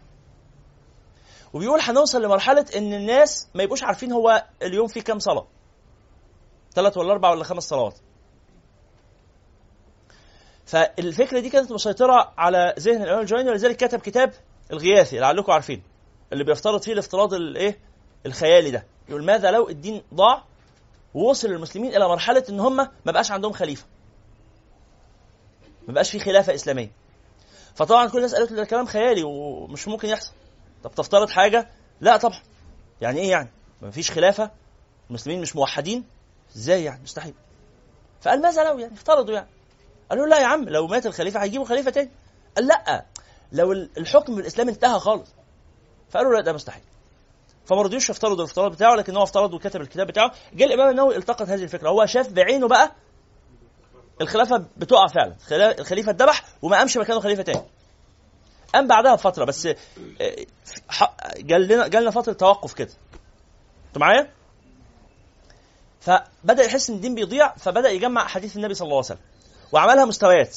فأول حاجة الأربعين نوويه قال ده الحد الأدنى لو حد مش عارف يعني إيه إسلام يعرفه باحكام حديث ده وبعدين كتب كتاب أوسع شوية اسمه رياض الصالحين. ده أوسع من الأربعين نوويه وبعدين عمل حاجة أوسع بقى منهم هما الاثنين اللي هو شرح صحيح مسلم. قال أنا هشرح الأحاديث كلها. لحسن ممكن يجي حد مش فاهم معاني الأحاديث ولا حاجة. فشرح آه، آه، صحيح مسلم. المنهاج بشرح آه، صحيح مسلم بن الحجاج للإمام النووي. المهم وكان له جهاد كبير رضي الله تعالى عنه وأرضاه لغاية لما توفي سنة 676 هجريه 676 يعني عنده كام سنة؟ 45 سنة. 45 سنة. زي ما قلت لكم قعد من 656 إلى 676 ال 20 سنة دول ما مس جنبه السر جعل حياته كلها جهاد. وجعل جهاده في العلم. إنه قال إذا كانت الأمة تباد فلا أقل من أن نحفظ عليها شيئا من أمر دينها تتمسك به. ولم يتزوج. ما كان عنده وقت يظلم. يعني امرأة إذا تزوجها يظلمها ما لن تراه لن تجد فيه الزوج الذي ترغب فيه النساء. ويروى أنه وهو على فراش الموت قيل له يا إمام لما لم تتزوج؟ فقال آه لو تذكرت لفعلت. لو بس كان حد يلفت نظري أو يفكرني أنا بس ما خدش بالي. والحالة دي مش مش مبالغة هو بس فعلا نسي. نسي إيه؟ ما نسيش الجواز. هو عارف إن في حاجة في الدين اسمها جواز. هو كتب في الفقه وكتب فيه باب اسمه المناكحات وقال شروط الزواج وقال عارف كل الحاجات دي. ممكن تقفل شوية يا شيخ. اقفل شوية. آه اقفل شوية. سيب حاجة بسيطة تهوي بس المكان وخلاص. بس كده. خلاص؟ فهو عارف إن في حاجة اسمها زواج لكن ما خطرش في باله إن إيه؟ إن هو شخصيا يدخل في تجربة زي كده. زي ما كلكم عارفين إن في حاجة اسمها اسمها تزحلق على الجليد. بس ما خطرش في بال أغلبنا يعني إن هو يعملها. يعني أنا عارف إن موجودة في الدنيا بس إيه؟ لا بلدنا فيها جليد ولا يعني مش من أولوياتي يعني. فهو كان بالنسبة له مسألة شبه كده برضه اللي هو الجواز ده مش مش ماليش فيه يعني مش مش مش هنفع له لا وقتي ولا ظروفي ولا ذهني ولا حياتي تسمح بهذا. رضي الله تعالى عنه وأرضاه ولد في آه، نوى من قريبة من دمشق من أعمال دمشق وعاش حياته كلها في دمشق. ثم لما حس بدنو الأجل عاد إلى بلده يزور يعني أهله ومات في البلد التي ولد فيها ودفن هناك وقبره إلى الآن معروف آه، في هذه البلد في نوى قريبة من آه، دمشق. نسأل الله تعالى أن يرحمه وأن يتقبله في الصالحين. هذه الأربعين النووية بين يدينا نقرأها بسم الله. قال الإمام النووي الأربعون آه، الحديث الأول عن أمير المؤمنين أبي حفص. عمر بن الخطاب رضي الله تعالى عنه قال هو ليه بيقول عن أمير المؤمنين أبي حفص عمر؟ ليه ما قالش عن عمر بن الخطاب على طول؟ لأنه برضه بيفترض إن هيجي ناس مش عارفين مين عمر بن الخطاب ده كان بيشتغل إيه. فاهمين المستوى اللي هو بيكلمه؟ فقال أول مرة هقول عمر هدي لك فكرة بس يعني لو أنت مش عارف بس تبقى إيه؟ عرفت سطر كده. عن أمير المؤمنين قال ده عمر ده كان أميرا للمؤمنين وهو ثاني أمير للمؤمنين. وهو أول لا، هو أول من تسمى بأمير المؤمنين وهو ثاني خليفة لرسول الله. وذلك أن سيدنا أبو بكر كان خليفة رسول الله. فلما جاء آه، حكم سيدنا عمر قالوا أنت خليفة خليفة رسول الله. قال والذي يأتي بعدي ماذا تقولون له؟ خليفة خليفة خليفة رسول الله؟ والذي بعده. فاهمين المسألة؟ تبوظ كده الدنيا يعني هيجي واحد في يوم من الأيام هنقول بقى 65 اسم قبل. فقال لا وإنما أنا أميركم وأنتم المؤمنون فأنا أمير المؤمنين. أبو حفص هذه كنيته. والكنية ما سبق بأب أو أم أو ابن أو بنت. ويستحب تكنية من أنجب أو من لم ينجب ومن تزوج أو لم يتزوج. فتقول أبو عبد الله وأم عبد الله وأم الحسين وبنت الزهراء وبنت أبي بكر وهكذا. كل هذه وابن عمر وابن الخطاب وإلى آخره. كل ما سبق بأب أو أم أو ابن أو بنت هذه كنية. والسيدة عائشة كانت تكنى بأم عبد الله ولم يكن لها ولد. كانت تكنى بأم ب ب ب باسم ابن أختها. ابن أختها سيدنا عبد الله بن الزبير. لا أجلي عن أمير المؤمنين أبي حفص عمر بن الخطاب رضي الله تعالى عنه وارضاه. قال سمعت رسول الله صلى الله عليه وسلم صرح بالسماع. الراوي يروي عن رسول الله بصيغ متعددة. إما يصرح بالسماع فيقول سمعت أو يروي بالعنعنة فيقول عن رسول الله أنه قال أو قال رسول الله. فلو صرح بالسماع يبقى درجة ثقة عالية. لو عنعن يبقى احتمال يكون ما سمعش بنفسه إنما حد سمع وقال له. زي لما أجي أتكلم مع حضراتكم كده وأقول لكم على فكرة يا جماعة ده الشيخ الشعراوي الله يرحمه كان بيقول كذا كذا كذا. هل أنا بالضرورة سمعته بنفسي؟ وارد آه وارد لا. سني يسمح إن أنا أكون قابلت الشيخ الشعراوي وأكون سمعت منه. فوارد إن أنا أحدثكم عنه لما رحت له وأنا صغير وأبويا إيه أخدني ولما راح زار الشيخ وخلاني أشوفه فقال لي شوية كلام فأنا أحكي لكم. وارد. خلاص؟ أو آه إنه لا ده أبويا حكى لي ان هو سمع. فهمتوا المسألة؟ فما أقولكوش بقى ده قال لي أبي أنه سمع الشيخ يقول. أنا أقول لكم على طول يا جماعة ده الشيخ شعراوي بيقول ما أقولش سمعت. لو قلت سمعت يبقى كذب. ما ينفعش أصرح بالسماع وأنا لم أسمع. فهمتوا المسألة؟ فأقول لكم عن. فلما أقول عن معناها إن في حد وسيط. فلازم تدوروا بقى وتعرفوا مين الوسيط ده. يا إما الوسيط محتمل يا إما الوسيط متيقن. إمتى يبقى الوسيط متيقن؟ لو أنا أقول لكم على فكرة يا جماعة ده الشيخ آه، البقوري الله يرحمه كان بيقول كذا وكذا وكذا. أنا ما قابلتوش ما ينفعش أبقى قابلته. ليه ما ينفعش أبقى قابلته؟ لأن هو مات آه، آه، سنة 68 أنا 68 دي كان كنت في مشوار بره مصر. فما كنتش لسه اتولدت أصلا. صليتوا على النبي صلى الله عليه وسلم. فما ينفعش أكون قابلته. فلازم أكون أحدثكم بواسطة. فإما الواسطة أني قرأت كتابا له. أقول لكم قرأت هذا في كتاب كذا للشيخ أو أنه أخبرني أستاذي عن أستاذه. فهمتم هذا؟ فالصحابة رضوان الله عليهم سواء صرحوا بالسماع أو لم يصرحوا بالسماع الصحابة كلهم عدول. يعني سيدنا عمر هنا لما يقول لو ما قالش سمعته لو قال قال رسول الله يبقى في احتمالية إن هو يكون سمع من صحابي تاني. ما ده كان بيحصل. كان أحيانا سيدنا أنس بن مالك يروح يسأل الصحابة التانيين عن حاجات سمعوها من النبي وهو ما سمعهاش. فهمتوا ده؟ فلما يجي يقول لنا سيدنا أنس بن مالك يقول قال رسول الله وما يقولناش هو سمع الكلام ده من مين. فوارد يكون سمعه من النبي مباشرة أو ده سيدنا أبو بكر قال له إن النبي قال أو سيدنا عمر قال له إن النبي قال. فمش مهم مين اللي وقع الصحابة كلهم عدول. لكن ماذا لو التابعي قال قال رسول الله؟ يبقى ده اسمه حديث مرسل. لما يجي سيدنا سعيد بن المسيب يقول قال رسول الله كذا كذا كذا. لحظة بقى سيدنا سعيد هو أنت شفت النبي؟ لا ما شفتوش. يبقى أنت في حد قال؟ مين بقى اللي قال لك؟ ما قالناش فهمتم هذا؟ فهنا لازم ندور. ليه لازم ندور؟ عشان نشوف هو وقع مين. فلو كان وقع صحابي خلاص يبقى الصحابة كلهم عدول يبقى الكلام صحيح. طب لو كان وقع تابعي يبقى لازم نتحرى. التابعي ده من الثقات ولا مش من الثقات؟ ففي حاجة اسمها كبار الصحابة وحاجة اسمها صغار الصحابة. كبار الصحابة بيرووا عن النبي على طول غالبا. صغار الصحابة بيرووا غالبا عن الصحابة عن النبي. يعني سيدنا الحسن لما النبي صلى الله عليه وسلم مات كان عنده ست سنين. مش فاكر حاجة. فغالبا ده لما يقول عن النبي صلى الله عليه وسلم غالبا هيقول من ناس تانيين. في مرة قال حفظت عن رسول الله أنه قال أو آه، مما آه آه، اللي هو إيه؟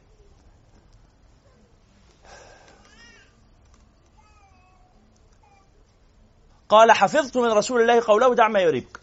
يبقى حفظت من رسول الله معناه إيه؟ سمع بنفسه. ده نادر. الأغلب لا. فهمتوا هذا؟ لأنه كان من صغار الصحابة. سيدنا عبد الله بن الزبير. لما النبي عليه الصلاة والسلام مات كان عنده 10 سنين. فده من صغار الصحابة. فده بيروي عن طبقة كبار الصحابة. غالبا. آه التابعين منهم كبار وصغار. كبار التابعين زي سعيد بن المسيب. ده من كبار التابعين. ليه؟ شاف صحابه كتير قوي. سيدنا الحسن البصري ده من كبار التابعين. ده سيدنا الحسن البصري كاد أن يكون صحابيا. كاد أن يكون من صغار الصحابة لأنه اتولد سنة 13 بعد وفاة النبي بسنتين بس. فده نشأ واللي حواليه كلهم إيه؟ صحابة فده من كبار التابعين. فكبار التابعين دول بيرووا عن الصحابة. ولذلك مراسيل كبار التابعين مقبولة. لأنه هيكون أسقط مين؟ صلوا على النبي يا جماعة. هيكون أسقط صحابي. لكن في طبقة ثانية اسمهم صغار التابعين. ده اتولد بعد النبي ما مات ب 50 60 سنة. فشاف الصحابة بس هو كان عنده 10 سنين وشاف سيدنا أنس بن مالك وهو عنده 100 سنة. فهمتوا ال- ال- الحالة دي؟ ما هو اللي بيعمر ده بيصل الأول بالآخر. اللي بي بيمتد في العمر بيصل الأول بالآخر. يعني أنا مثلا أروي عن الشيخ الضباع. الشيخ الضباع ده شيخ كبير قوي في في في القراءات. وأنا شيخ صغير يعني أنا مش شيخ أصلا يعني طالب علم صغير قوي. فإن أنا أروي عن الضباع دي حاجة غريبة. بس عملتها إزاي دي؟ ده أنا بروي عن الشيخ مذكور. ده أنا السند بتاعي عن الشيخ مذكور. كان عندي لما خدت السند على الشيخ مذكور 20 سنة. والشيخ مذكور كان عنده 83 سنة. يبقى اختصر لي كام سنة؟ 63 سنة. شفتوا الفكرة؟ 63 سنة. أنا بروي عن الشيخ الزنكلوني الزنكلوني ده متوفى من زمان قوي. آه بس بروي عنه. إزاي؟ لأنه في واحد من تلامذته فضل عايش كتير سيدنا الشيخ معوض. عوض إبراهيم. فأنا أروي عن الشيخ معوض عن الشيخ الزنكلوني فالفرصة دي بتكون حاجة عظيمة. ولذلك يستحب إن إحنا ناخد أبنائنا مجالس الحديث. وناخدهم مجالس الكبار. المجلس بتاعنا ده يعني برضو إيه آه، ال- الأهم فيه مش السند. الاسانيد إن شاء الله نطلبها من الكبار. نستجيزهم. إن شاء الله في مجلس الختم. الناس بقى الذين رويت عنهم يعني نحاول كده نستأذن مشايخنا الذين أروي عنهم. فبدل ما ترووا عني عن آه، فلان عن فلان إلى رسول الله يبقى إيه؟ يجي الشيخ يجيزكم مباشرة. فهمتم هذا وهكذا. وهكذا. ف آه، بنفتش لما يبقى الحديث فيه عنعنة. فالعنعنة دي لا تدل بشكل مباشر على الضعف لكنها تدل على وجوب التحري ووجوب التفتيش. وجوب التفتيش ده مين اللي بيعمله؟ علماء الحديث مش إحنا. إحنا كده كده مقلدين. لسه بنتعرف على المنهج يعني. طيب. عن أمير المؤمنين أبي حفص عمر بن الخطاب قال سمعت رسول الله صلوا عليه. كل ما يذكر اسم رسول الله صلى الله عليه وسلم في مجالس الحديث بالذات. في مجالس الحديث بالذات. وطبعا في مجالس العلم كلها وفي الخير كله في أي حاجة. كل ما يذكر اسم النبي صلوا عليه لأنه اسمه شريف صلى الله عليه وسلم واسمه حافظ صلى الله عليه وسلم. الناس طيبين؟ لما الواد يقع يقولوا له إيه؟ اسم النبي حارسك وصينك صلى الله عليه وعلى اله رسول الله وعليه وعليه وعليه وعلى آله وصحبه وسلم. فاسم رسول الله يحفظنا واسم رسول الله يرعانا واسم رسول الله صلى الله عليه وسلم يباركنا. فأكثروا من الصلاة على النبي صلى الله عليه وسلم. كلما يذكر اسمه الشريف صلى الله عليه وعلى آله وصحبه وسلم صلوا عليه. صلى الله عليه وعلى آله وصحبه وسلم. قال سمعت رسول الله صلى الله عليه وعلى آله وصحبه وسلم يقول إنما الأعمال بالنيات. حديث مشهور معروف. حديث مهم. إنما الأعمال بالنيات وإنما لكل امرئ ما نوى. هو في ناس كتير على الأرض في الأخوات؟ مكان مزدحم أو مضايقكم؟ خلاص متحملين. جيد. إنما الأعمال بالنيات وإنما لكل امرئ ما نوى. فمن كانت هجرته إلى الله ورسوله فهجرته إلى الله ورسوله. قراءة الأحاديث يستحب فيها الاس- الاسترسال والتجويد مثل تجويد القرآن لكن من غير ترتيل. يعني ما اقولش إنما الأعمال بالنيات. ما اقولش كده. وإنما أقول إنما الأعمال بالنيات. وإنما لكل امرئ ما نوى. امرئ بالإدغام. امرئ ما نوى. فمن كانت هجرته إلى الله ورسوله فهجرته إلى الله ورسوله. ومن كانت ومن كانت إدغام. ومن كانت آه، مش ادغام آه، آه، عذرا إخفاء. ومن كانت هجرته لدنيا يصيبها. دنيا ليه ما فيهاش إخفاء؟ ما فيهاش إدغام ليه؟ نون نون ساكنة بعدها ياء. فإن بكلمة سكون اجتمع مع حرف مد فهو كلمي وقع. لا فإن بكلمة آه عفوا إلا إذا كان بكلمة فلا تدغم. كدنيا ثم صنوان تلا أربع كلمات في القرآن. دنيا وصنوان وقنوان وبنيان. أربع كلمات في القرآن يجتمع فيها النون مع آه حرف إدغام ولا ندغم للثقل. ومن كانت هجرته لدنيا يصيبها أو امرأة ينكحها أو امرأة ينكحها فهجرته إلى ما هاجر إليه. صدق رسول الله صلى الله عليه وسلم. ثم قال الإمام النووي قال رواه إمام المحدثين. هو بيعمل إيه برضه؟ بيعرفك واضح إنك ممكن تكون ما تعرفش البخاري ده مين فأنا هدي لك فكرة. هذا الحديث رواه إمام المحدثين.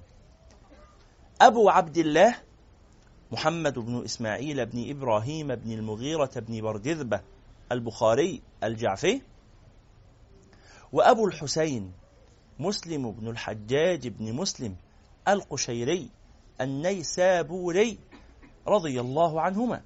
في صحيحيهما اللذين هما أصح الكتب المصنفة. يبقى عرفنا كمان بالصحيحين. في حاجة اسمها صحيح البخاري وصحيح مسلم ودول من أصح الكتب المصنفة في حديث رسول الله صلى الله عليه وسلم. هذا الحديث فيه فوائد كثيرة. نذكر منها ثلاثة فوائد. الفائدة الأولى أن المقاصد تأخذ حكم أن الوسائل تأخذ حكم المقاصد. العلماء يقولون الأمور بمقاصدها. الأمور بمقاصدها. يعني العلماء بتوع الإدارة الحديثة عندهم كلمة كده برضو تقول الإدارة بالأهداف. يعني إيه الإدارة بالأهداف؟ يعني إحنا هندير عشان نحقق هدف. نحققه بالوسيلة دي بالوسيلة دي تتغير الوسائل المهم الاهداف تتحقق.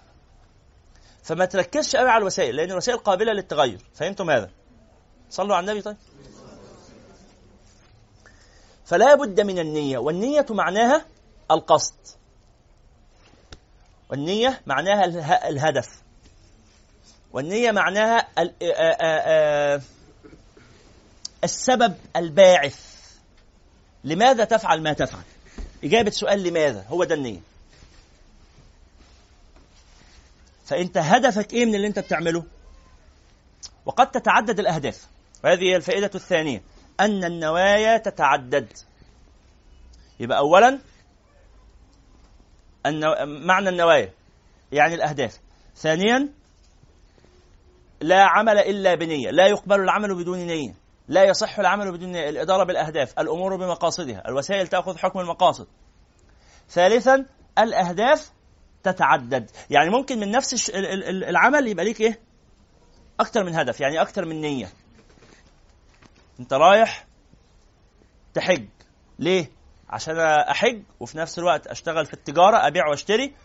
وهجيب إيه؟ هدايا لبنتي اللي بتتجوز أو هتتجوز أو عشان خاطر أساعدها في الجواز مثلا ولا حاجات زي كده. يبقى تعددت الأهداف. وعشان كمان ألعب رياضة ولا أمشي وشوية إيه؟ يفك جسمي عشان خاطر آه، يعني جسمي آه، نشف من كتر القعدة. وعشان كمان آه، مثلا هعدي على واحد قريبي هناك في الطريق برضو أصل الرحم كده واطمن عليه وأزوره وحاجات زي كده. وكمان عشان والله أسلي نفسي سياحة كده. هل في مانع من تعدد الأهداف؟ لا ما في مانع. طب تعدد الأهداف ده ما يبقاش شرك؟ لا ما يبقاش شرك. تعدد الأهداف لا إشكال فيه. لحظة واحدة. تعدد الأهداف يعني تعدد النوايا لا إشكال فيه. لكن يستحب أن تكثر نوايا الخير نوايا الآخرة. في حاجة اسمها نوايا الآخرة وحاجه اسمها نوايا الدنيا. وكل خير. كلاهما خير. وده مش رياء خالص. هنقول الرياء إيه؟ إيه هو كمان؟ شوية صغيرين. يبقى تعدد النوايا أو تعديد النوايا مستحب. إذا كانت نوايا خير ويستحب كمان إن هي تبقى نوايا آخرة. أحد الصحابة كان يقول والله لا أخرج من بيتي إلى الصلاة إلا بعد أن أستحضر سبعين نية. سبعين هدف. كل ما يبقى أهدافك أكتر كل ما تبقى راجل إيه؟ شاطر. أو إنسان يعني تاجر شاطر. كانوا تجار مع الله سبحانه وتعالى. فلما يبقى عندك أهداف متنوعة تلاقي نفسك عارف عارف اللي بيقول آه، آه، اللي بيضرب عصفورين بحجر؟ أو بيرمي كلبين بطوبة؟ هو نفس الإيه؟ المعنى. يقول لك ضرب كلبين بطوبة. يعني نفس الطوبة أصابت كلبين. يعني حقق بها هدفين. أسقط عصفورين. بحجر واحد. رغم إنه كثير من الناس أو الأغلب في الناس بيعمل إيه؟ لا يسقط العصفور الواحد إلا بأربع خمس أحجار. يبقى المقارنة ما بين الأعمال والث- والثمار.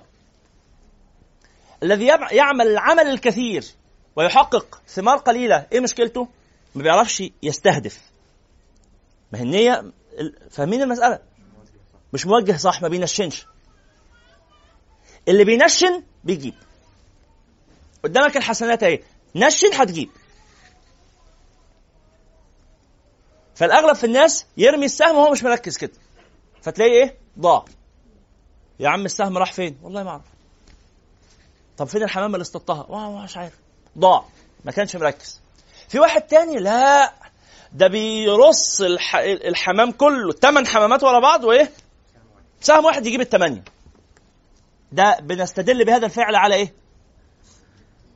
إنه راجل ذكي جدا وحريف صح؟ أو شديد المهارة. نشين. شديد المهارة. أهو العلاقة مع الله نفس الكلام كده. تبقى شديد المهارة تقوم تقدر من فعل واحد فعل ده اللي هو السهم أو الحجر أو الطوبة اللي أنت بترميها بفعل واحد تقدر تجيب عصفورين وثلاثه وخمسة وعشرة وخمسين ومية. بس واضح إن 100 ده مستوى عالي قوي ده متطرف يعني. المستوى اللي فيه أغلب الناس في التنشين حضراتكم كده وانتوا قاعدين محتاج ترمي كم مرة عشان تجيب عصفورة؟ مرة واحدة وهتطير ما هو في عصافير تانية. القصد إنك أنت في مكان فيه عصافير كتير فمع أول طلقه في عصافير هتطير بس لسه العصافير موجودة مش لازم العصفورة دي بعينها يعني. أنت مش هتركز على العصفورة لغاية ما تجيبها خلاص راحت عارفين الراجل اللي إيه؟ اللي قتل في الت- التريلا بتاعته قتلت آه، خم... 100 واحد. قالوا له انت قتلت 100 بالتريلا. حرام عليك. داس بالتريلا على 100 إنسان وقتلهم. ليه؟ ليه عملت كده؟ قال أنا ماشي على الطريق ولقيت الفرامل ثابت مني بالتريلا. وشخصين واقفين على اليمين وفرح على الشمال. أدخل الفرح ولا على الشخصين؟ قالوا له الشخصين. قال والله عملت كده. دخلت على الشخصين. واحد مات والتاني دخل على الفرح. قلت والله ما أنا سايبك. يبقى إيه؟ ركز على هدفه. قال أنا هجيبه. لا أنت ما كانش هدفك إنك ت تبوظ الفرح. أنت هدفك إنك تحاول تقلل الخسائر. فالقصد أنت في مكان بيصطادوا فيه طيور. هترمي كم مرة على ما تقدر تصطاد؟ مع واحد مش متعلم النشان ممكن افترض رقم يعني 15 20 25 وكل مرة تلاقيها جت يمين شوية جت شمال تتدرب تقلش منك تقعد تقلش كتير. بعد 15 رمية تجيب واحد. بس مع المرة الثانية هتجيبها بعد كام؟ 10 بس. المرة الثالثه هتلاقيها جت بعد تسعة. فهمتوا المعنى؟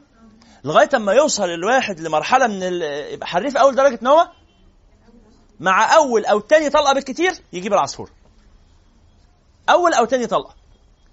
ده المستوى مستوى الممارس المحترف بس هو شديد الاحتراف يبقى كام درجة عندي؟ واحد شديد الاحتراف اللي هو بيجيب ثلاث أربع حمامات بطلقة؟ ده, ده مبالغ فيه. وده مش هتلاقيهم في الدنيا يعني في عالم التنشين كده هتلاقي منهم إيه؟ يعني لا يتجاوز آه لا يتجاوز واحد في الألف. حاجة نادرة جدا. وفي محترف عادي اللي هو رياضي أو ممارس عادي اللي هو بيجيب برمية أو رميتين حسنة حمامة. من مع كل رمية أو رميتين يجيب الحسنة من محاولة أو من محاولتين. بالكثير من ثلاث محاولات ده المتوسط في البشر. وبعد كده في واحد ملوش في المجال خالص اللي هو لازم يفضل يعمل محاولات كتير لغاية ما يجيب. النوايا كده بالظبط. انت حالك إيه مع الله سبحانه وتعالى في مسألة النوايا؟ لو انت مركز بداية تركيزك هت- هتقلش منك كتير. ولذلك الث- الرابعة معنا في الحديث والأخيرة إحنا قلنا نقول ثلاث فوائد بقوا أربعة. الفائدة الرابعة في هذا الحديث أن النية تجدد. يبقى النية معناها القصد. تاني حاجة العمل أو الثواب مشروط بالنية. ثالث حاجة النية تتعدد. رابع حاجة النية تجدد. أربع فوائد. إحنا كل حديث هنقول فيه إيه؟ فايدتين ثلاثة أربعة بالكثير خمسة أقصى حاجة ونتجاوزه للحديث اللي بعده. عشان بس ناخد فكرته. ماشي كده؟ عشان إن شاء الله نقرأ الكثير من الأحاديث يعني. يبقى الفائدة الرابعة معنا إن النية تجدد. إيه فايدة إيه موضوع إن النية تجدد ده بقى؟ إن أنت بتعمل شغلانة. قلشت منك النية. افتكرها تاني. الصحابة كانوا يجددون النية قبل العمل أثناء العمل بعد العمل. عارف لو إحنا في شركة وهندخل صفقة أو مشروع قبل ما ندخل المشروع بنعمل إيه؟ نجتمع كده مع بعض. نقول يا جماعة إحنا إيه أهدافنا من المشروع؟ إيه أهدافنا من المؤتمر؟ فنقعد نكتب أهداف الشركة صح؟ وبعدين ندخل المؤتمر. أثناء ما المؤتمر شغال تلاقينا متجمعين كده كل يوم بالليل عشان نفتكر الأهداف. ونشوف حققنا منها إيه وما حققناش منها إيه. مش ده بيحصل في عالم الشركات وفي الشغل بيحصل كده؟ في المذاكرة. والله أنا السنة دي عندي 15 مادة ولا 20 مادة. يبقى هحط هدف. إن أنا إن شاء الله أشتغل على ال 15 مادة اللي عندي أو ال 10 مواد اللي عندي. بفتكر الهدف الأول وبعدين بشتغل عليه. كل يوم بالليل في نهاية يوم المذاكرة أو في نهاية أسبوع المذاكرة بشوف أنا عملت إيه. حققت كذا كذا يبقى فاضل لي كذا. بفتكر الأهداف. يبقى أثناء العمل. وبعد العمل لما أخلص خلاص خلصت الشغل المؤتمر خلص روحت خلاص رجعت الشركة. أرجع أقول بقى هو أنا كان مطلوب مني إيه؟ وحققت إيه؟ كم من كام؟ اللي هي عملية القياس والتقويم. التقييم والتقويم. التقييم اللي هو القياس التقويم اللي هو الإصلاح. يبقى قيمت وقومت. وأنت داخل تعمل أي حاجة من أعمال الخير لازم تعمل كده. أنا قايم اصلي قايم تصلي ليه؟ قايم اصلي عشان أصلي. في إيه؟ عبيط ولا إيه؟ اصلي أنا راجل متدين وبصلي. أيوه ليه يعني؟ سؤال صعب. تلاقيني مش عارف أجاوب. عشان ربنا أمرنا بالصلاة الصلاه فريضة. طيب ماشي حلو. فأنت يعني فاكر وأنت بتقوم إنك بتقوم عشان هي فريضة؟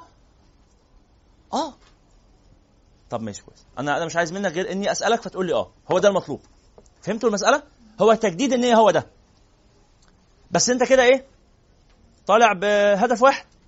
طب ما تحط اهداف تانية وهدفي ان أنا ارتاح. بس كده؟ لا ده أنا عندي اهداف تانية وهدفي ان أنا احرك جسمي فيبقى الدم بيتحرك في جسمي فده رياضة. لازم كل ساعة كده ولا ساعتين اقوم اتحرك شوية انزل واطلع كده. ماشي حلو. إيه تاني؟ واغسل وشي فابرد قصدي ادفى أو اي حاجة. خلاص إيه؟ وفوق انعنش كده واصحى عشان خاطر أرجع أكمل شغلي بنشاط أو أكمل مذاكرتي بجدية أو كده ماشي حلو. إيه تاني؟ أقابل الناس في المسجد وأسلم عليهم وأطمن على الناس اللي كانت غايبة من زمان. حلو. إيه تاني؟ ها؟ أدعي في السجود بشوية حاجات.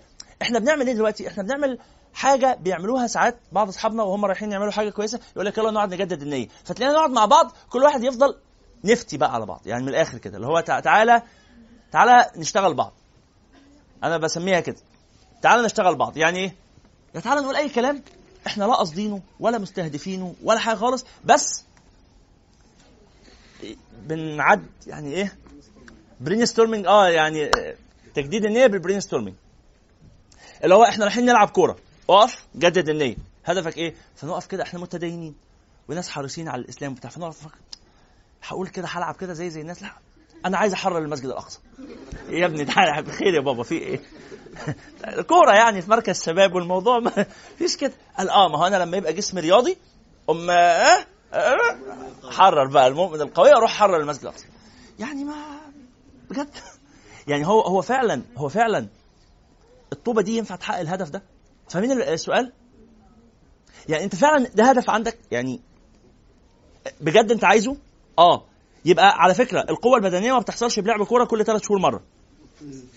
يعني لو انت فعلا بقى من أهدافك في الحياة موضوع تحرير المسجد الأقصى أو قوة الإسلام أو الحاجات دي كلها وجزء منها القوة البدنية وانت قاصد كده يبقى هتنزل جيم كل ثلاث أيام وحت ولا كل يومين وهتروح آه، هتلعب هتجري في آه، كل كام يوم في ال track و حاجات وهتاكل أكل صحي والكرش اللي مدلدل ده هتظبطه. يعني حاجات كتيرة كده هتبص عليها. أنتوا معايا ولا لأ؟ انت قاصد تعمل ده بجد هو هو الوسيلة دي بتوصل للهدف ده؟ المسألة كلها مسألة سؤال. اقف واسأل وخليك جاد بس. خليك جاد لأن للأسف في كتير من العبث. أو الغفلة. الغفلة ساعات تتعالج بعبث. لا عالج الغفلة بالإيه؟ باليقظة الجاده أنت بتعمل إيه بجد وبتعمله ليه؟ طيب قلنا تعديد النوايا لا بأس به ولا بأس إن هي تبقى أهداف دنيا أو أهداف آخرة طالما إنها أهداف خير. أمال إيه بقى الرياء؟ الرياء هو إرادة الخلق. أي تصلي ليه عشان ألعب رياضة وجسمي يتحرك؟ لا بأس نية حسنة مفيش فيها إشكال مش رياء. هدف محمود. أنا دلوقتي وأنا نازل على الصلاة فعلا قلت إن هطلع مشي على السلم فالنزول والطلوع على السلم ده هي- هيحرك الدم في جسمي ودي حاجة مفيدة صحيا. هدف أهو وده هدف محمود. ومن أهداف الدنيا بس إيه؟ هدفه خير مفيش مشكلة. وتنوي كده في الصلاة مفيش مشكلة. وفي الطريق هقابل واحد بتاع الأمن كنت عايز منه حاجة كان بيصور لي آه، ورقة فهاخدها منه بالمرة وأنا جاي من المسجد. يبقى فهمتوا المعنى ده؟ أهداف كلها أهداف دنيا وآخرة مفيش مشكلة. لكن أنا هقوم أصلي عشان يبقى شكلي قدام الناس إن أنا بصلي. يبقى أنا أريد منهم محمدة. هو ده الرياء. وسيأتي أيضا هذا بالتفصيل إن شاء الله لاحقا. ده المعنى الإجمالي. قال فهجرته إلى ما هجر إليه رواه إمام المحدثين. تعالوا بقى نقرأ هذا الحديث مع بعض. تفضلوا. كل ده هنحفظه كل ده كلام الإمام النووي. كل اللي إحنا قريناه ده هنحفظه. كل ده كلام الإمام النووي رضي الله تعالى عنه وارضاه. هو سهل ميسور. سهل ميسور ترديد كتير بس وتلاقي نفسك حفظه خلاص؟ لكن آه اسمحوا لي إن أنا هقول وتقولوا ورايا بس الحتة الأخيرة عشان في سامع فيها غلطات. رواه إمام المحدثين. جميل. رواه إمام المحدثين. ما بلاش بقى المحدثين بالهمزة خلاص هندخلها. أنا كنت قاصد أوضحها بس. رواه إمام المحدثين. أبو عبد الله. أبو عبدي. أبو عبد الله. أبو عبد الله كنيته. يكنى بأبي عبد الله واسمه محمد. واسمه محمد. الراجل الجاهل جاي في التلفزيون بيقول أصلا مفيش حاجة اسمها البخاري ده. اسمه جمعة أبو عبد الله محمد. جمعة أبو عبد والله العظيم كنت بقولها مفكرها نكتة. وحتى رأيت الفيديو.